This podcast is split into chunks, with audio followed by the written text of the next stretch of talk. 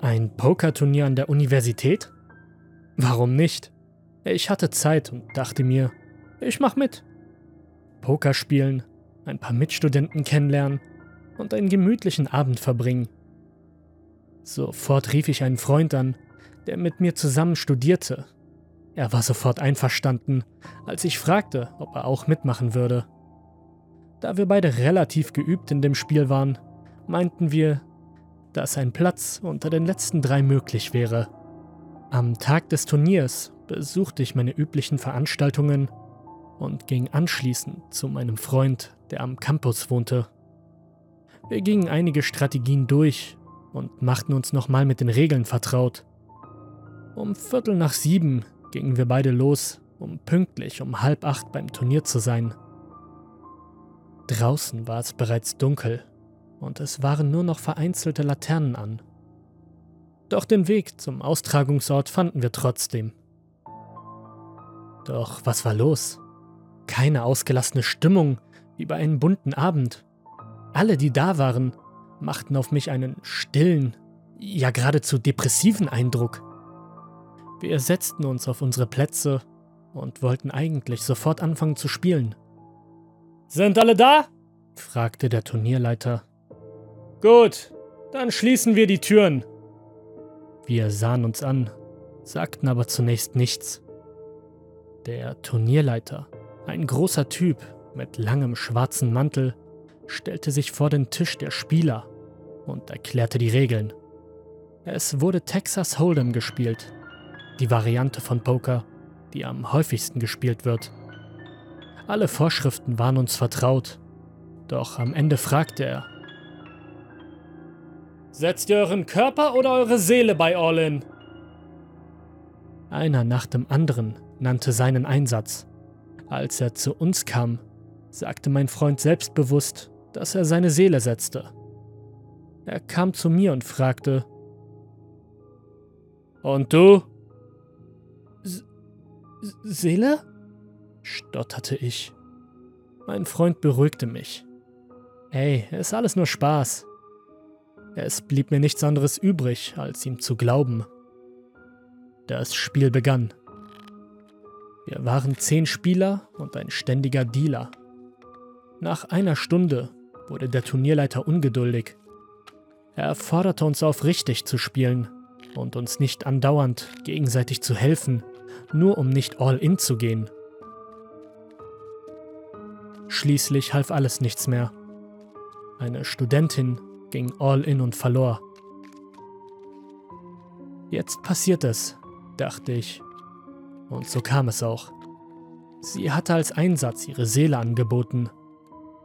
Der Turnierleiter kam auf sie zu, packte sie am Hals und zog aus ihrem Mund und ihren Augen eine weiße Substanz heraus. Sie sackte in sich zusammen und er steckte ihre Seele in die Innentaschen seines Mantels. Ich war durch den Anblick dieses Szenarios so geschockt, dass ich mich nicht mehr bewegen konnte.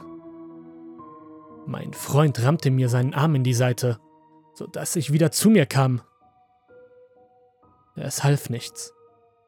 Wir mussten weiterspielen. Man kann sich denken, wie es weiterging. Einer nach dem anderen musste seinen letzten Einsatz machen. Als einer, der seinen Körper gesetzt hatte, verlor, kam der Turnierleiter auf ihn zu. Der Spieler zitterte am ganzen Leib und flehte um Gnade. Doch es half nichts. Ein Schlag auf den Nacken und er fiel vom Stuhl. Doch blieb er liegen? Von wegen. Er stand auf, sah mit gläsernen Augen in die Runde und ging in die hinterste Ecke des Raumes. So ging es weiter. Seele, Körper, Seele, Seele. Und am Ende waren nur noch mein Freund und ich übrig. Ich sah ihn an und wollte ihm klar machen, dass es so nicht zu Ende gehen konnte. Die Karten wurden verteilt. Mein Freund grinste, als er die Karten sah. Ein falsches Grinsen. Das hatte ich in seinem Gesicht noch nie gesehen. Ich werde dich fertig machen. Dann gehörst du auch zu uns.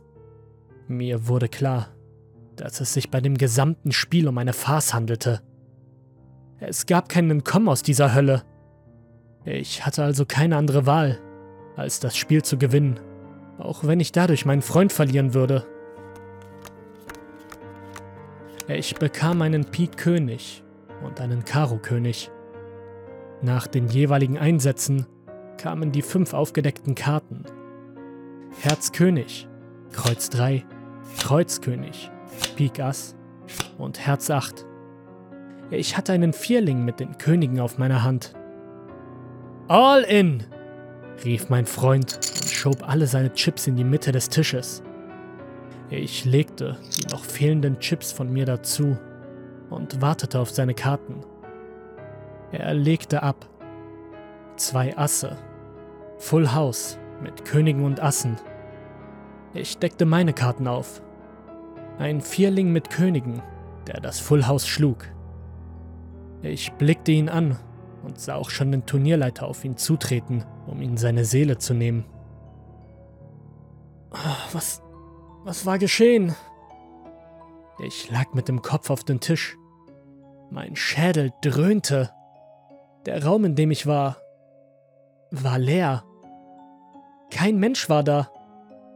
Auf dem Tisch lagen die fünf aufgedeckten Karten, sowie meine beiden Könige. Mir gegenüber lagen die beiden Asse meines Freundes, jedoch vollgespritzt mit Blut.